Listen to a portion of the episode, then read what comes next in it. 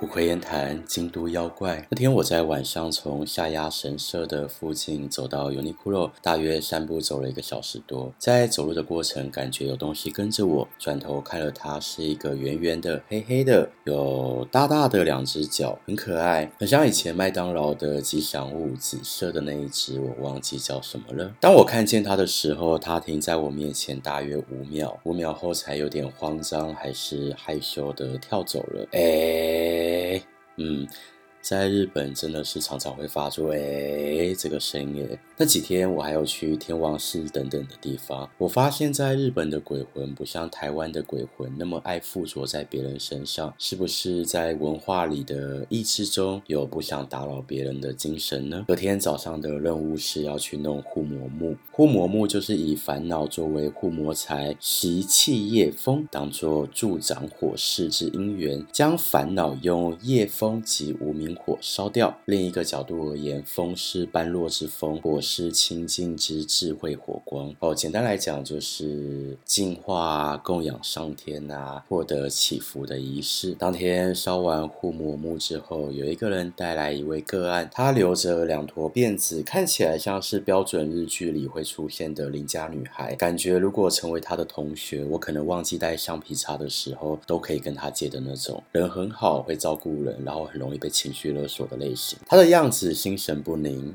离开那个场所后，大家一起去了他家。我看见前一晚见到的那坨东西，理解上应该就是妖怪吧，因为不是鬼魂，也不是恶魔，跟邪灵一样，是有很多很多人心中的执念产生，但又没有邪恶的欲望，比较多是委屈、无辜。又有一点可爱的感觉，甚至还有一种不敢打扰别人的 feel。那他也没有名字，我无法定义他。我想说用妖怪来称呼还蛮适合。前一晚才遇见的东东，现在又遇见了。我想在他的世界里是没有时间的，又或者他可以感知到我跟女孩的连接，也不一定。女孩说她常常在家里看见黑黑的一坨东西，一开始是余光扫到的，以为是看见了，以为是看错了。但后来样貌就越来越明确。其实女孩说的这个妖怪当时就站在女孩旁。我问这个女孩，通常都什么时候看见呢？她想了想说，是睡觉前。我问她，你睡觉前都在干嘛？她说没什么啊，只是在看手机。我问她，你都在看什么呢？她说随便看。我说真的是随便看吗？你有固定在看的东西吧？那女孩有一点难以启齿的告诉我们，说是关于前夫的照片。我问说：“那你看这些照片的时候，当时的心情都是怎么样的感受呢？”女孩说：“很寂寞吧。”这个时候就调查出原因了。通常在他寂寞的时候，他就会很清楚地看见妖怪。会遇到怎么样的人事物，都是因为拥有相同的振动频率。有趣的是，这个妖怪并没有伤害他的意思，只是同样的振动频率召唤了同样的意识来到。更有趣的是，这妖怪其实没有太多的智商，可是强烈的想要陪伴他。是的，就是强烈的想要陪伴他。呃，甚至有一种守护灵的意味一样。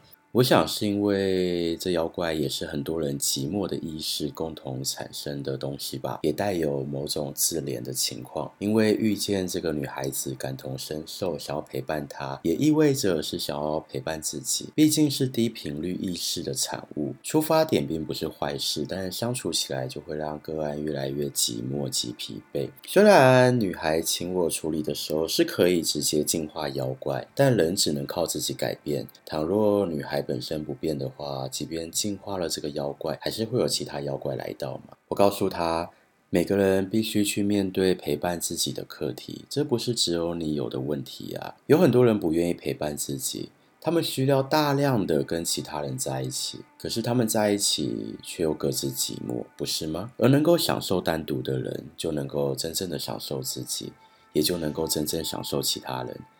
陪伴你自己很好啊，你只是放松在你自己的本性里，你不需要去表现什么，因为没有别人会看到。陪伴你自己，不是一个人滑手机就叫做陪伴自己，而是你真的去感受你自己的心，与你自己在一起。